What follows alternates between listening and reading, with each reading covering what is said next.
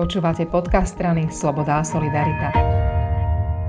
S režisérom Nikitom Slovákom, ktorý okrem iného točí pre SAS videá o poslancoch, sme sa naposledy rozprávali ešte v čase pandémie a v čase, ktorý bol veľmi ťažký pre umelcov. Je leto, čísla sú lepšie a už sa aj koncertuje, už aj divadlá sa rozbehli. Nikita, ako sa žije umelcom teraz? No tak je to vlastne rozdiel v tom, že muzikanti a takí tí ľudia, ktorí nepotrebujú dlhú prípravu alebo dlhšiu reklamu, tak v podstate oni fungujú tak, ako keby sa nič nedialo, samozrejme s istými početnými obmedzeniami. No a potom je vlastne tá, taká tá kategória nás ľudí, ktorí robíme tie projekty dlhodobejšie. Ja si napríklad musím scenár naštudovať, musím si zohnať na to peniaze, urobiť reklamu a tak, ktorí ako keby na, na dlhšie lakte robia, tak my vlastne, my sme všetci v tom, že mm, sme v rovnakej neistote ako predtým, pretože ľudia sa odmetajú očkovaní, ľudia odmetajú vakcínu, čo je pre mňa ten najväčší odraz sebectva a egoizmu, aký vlastne môže existovať. Takže my nevieme, čo bude, ako vlastne snažíme sa každý po vlastnej osi alebo každý nejaký svojím vplyvom a svojim menom tých ľudí obracať na tú očkovaciu veru, ale tak je to pomaličky. Je to, no nevieme stále, čo sa bude diať. Toto je, myslím si, že hra, ktorú ľudstvo ešte nehralo nikdy a nevieme, ako to dopadne. Gastropriemysel trpí na to, že veľa čašníkov a kuchárov si našlo v medzičase inú prácu a už sa nechcú vrátiť, lebo presne táto neistota hrá veľmi dôležitú rolu aj pre nich. Ako je to v tom kreatívnom priemysle. Zvukár si asi nenájde tak ľahko nejakú inú prácu alebo osvetľovač. Ja musím povedať, že títo ľudia sú 99% podhodnotení. To znamená, že oni to naozaj všetci akože robia z obrovské lásky. Dobre zaplatených je pár tých najväčších profesionálov, ktorí sú vychytení.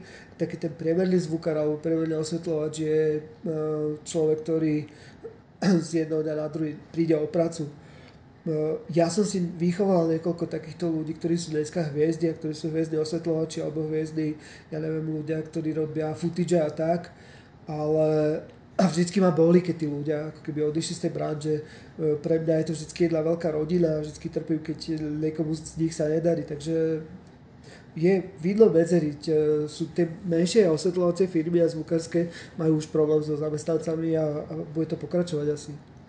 Stále ešte je obrovské množstvo obmedzení, aj čo sa exteriéru, aj čo sa interiéru týka.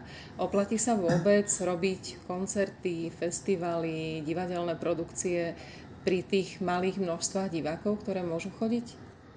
No, jedine tam akože my prichádzame do styku, e, častokrát a častokrát nesúhlasíme s filozofiou toho zatvárania. To znamená, že ja som za to, aby sa robili dneska, aby bola otvorená tá scéna, aby sa robili koncerty pre očkovaných ľudí s covid pasom, aby sa robili koncerty pre, pre ľudí, ktorí prekonali vlastne túto chorobu alebo tých majiteľov čerstvých PCR testov. Pre, pre týchto ľudí by malo byť to hospodárstvo a vlastne všetko otvorené. To vtedy má zmysel a vtedy si človek povie, áno, dám sa očkovať, pretože by to otvára všetky dvere a ja som za to.